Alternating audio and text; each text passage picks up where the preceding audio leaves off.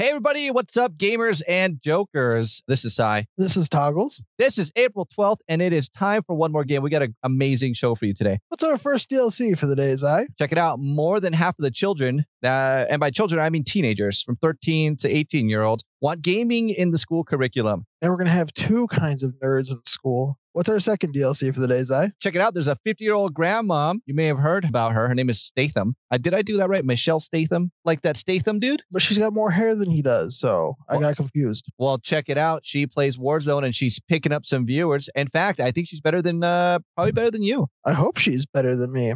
I mean, she's got to be able to outshine her grandkids so they can suck it. What's our third and final DLC for the day, Zai? You better be careful, YouTube.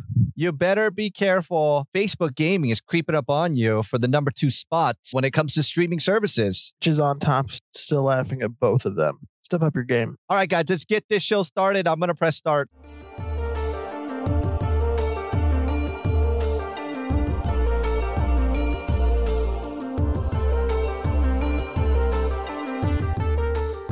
Our first story turns out kids want gaming on the school curriculum. What? Kids want a game at school? Hold on. I mean, maybe it might encourage children to go to school. Maybe kids won't skip school like I did. A survey carried out by the gaming accessories firm HyperX found that a majority of 13 18 year olds believe gaming is a path to a future career, you know, such as a professional gamer. It's out there. It's a possibility. But you got to focus on like what's important first and gaming be a second, just like sports. Focus on school. If you're good at sports, maybe you'll do something with it. Yeah, the thing about this is is that uh, they have basketball in the curriculum, so which is a sport as an example, and not every kid that plays basketball in high school makes it to the NBA. Yeah, give them a shot. If they suck, you know, take away their PCs, take away their consoles. That's it. Here's a- Here's a good argument for this, by the way, is colleges are now starting to give scholarships for esports. which is huge. So on the devil's advocate side of it is they should allow it because you have kids that are getting scholarships for academics, for athletics. Why not for computer games? Why not for gaming? So they, they also asked the parents, right? Uh, and it said that they showed more of a cynical presence of gaming in school. So not all parents are okay with this. Parents hate fun. That this is true. That's kind of their job. It's it's it's what they do. Only 25% of the parents that were asked uh, agree with this. Uh, that gaming should be in the schools. Although 40% of parents did admit they thought gaming was a way into a possible future career. 32% saying they'd be happy for their kid to take part in a school-run esports competition, though. So that's good, right? Yeah, you know, it's it's opening doors. It's a possibility. It's something new. And uh these whatever boomers, whatever generation they are, you know, it's gonna take them a minute to adjust to a possible future of gaming for their kids. Dude, gaming is the future. I don't understand why we're so against the future. It's change. Change is hard. They want kids in gym class climbing that rope, playing dodgeball. They don't see gaming as a future, even though their kid Jimmy playing baseball sucks. He doesn't get to play, but they encourage that because it's what their parents used to do for them. It's, we should bring dodgeball back, right? Come on now. Let's go. Bring dodgeball back. They took dodgeball out, remember? Kids are getting hurt. They changed the balls. When I was in school, we used volleyballs. When I worked in a school before, it's like these little small foam balls. They hit you, you, you giggle a little bit because they tickle. There are plenty of things in our schools that we put in there that they don't become professionals in. So why not allow gaming for the kids? I'm all for this.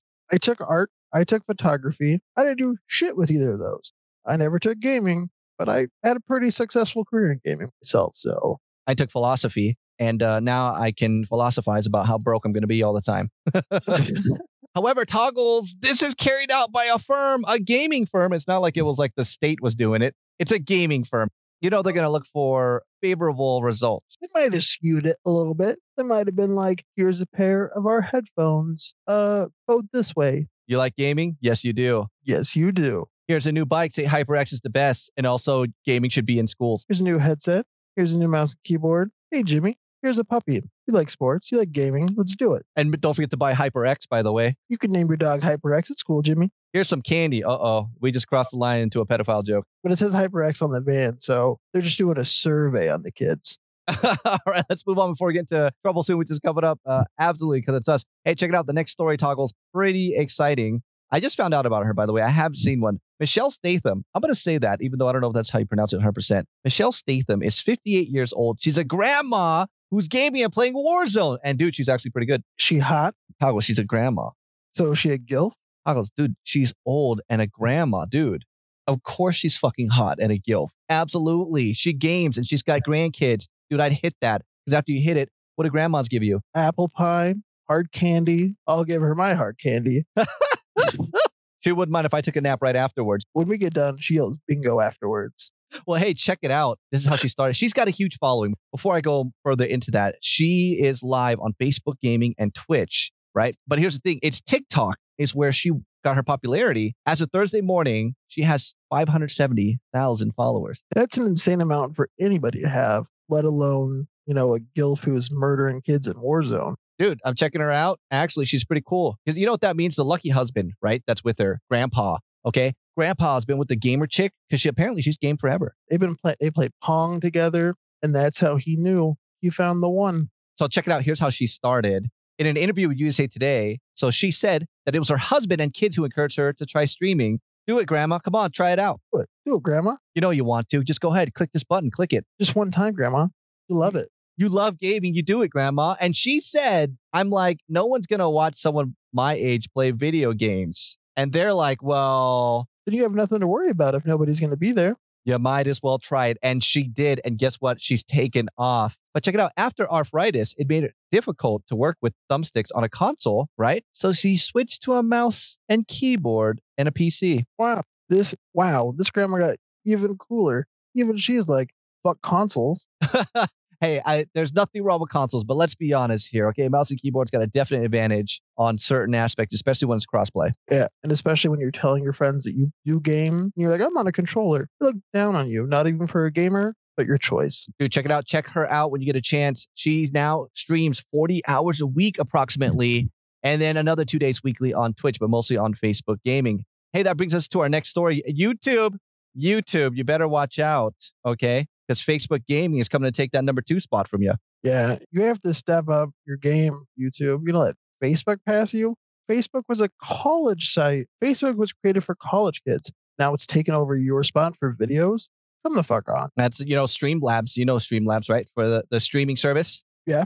They came out with their quarterly report for 2021 on Friday, and using their analytics, they said that apparently Facebook is closing out on YouTube's gaming spot for the number two most popular streaming service. But Twitch is still number one. Not, nobody's going to touch them. 72% of hours of content this year went to Twitch. That's a very big percentage.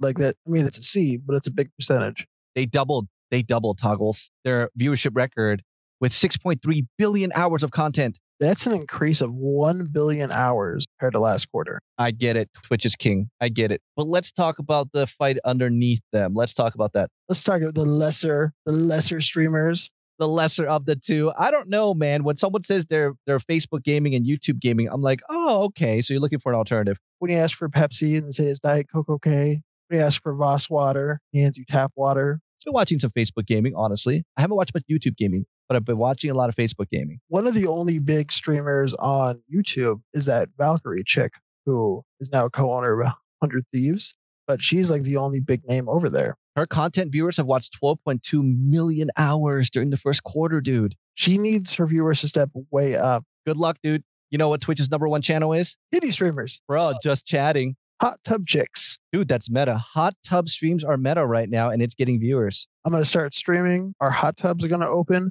I'm going to lose viewers, but I'm meta. You know what they do right though in, in Twitch is that even though Amazon bought Twitch, it's still just Twitch. You don't go to Amazon to go watch Twitch. Twitch is just still Twitch. I mean, you know they're affiliated, but they're together. When I go to Facebook, it's obvious that I'm on Facebook watching gaming. Same with YouTube. You go to YouTube and you have to click two, three different like links in order to get to the gaming where you're trying to get to. Bro, we're lazy. We don't want to do three clicks, one click. I want to click once into the app, once into who I want to watch. Two clicks, I'm there. I do that with porn too, by the way. I'm like, oh, I want to watch lesbian. That's like two clicks, like, oh, I'm sticking with gay.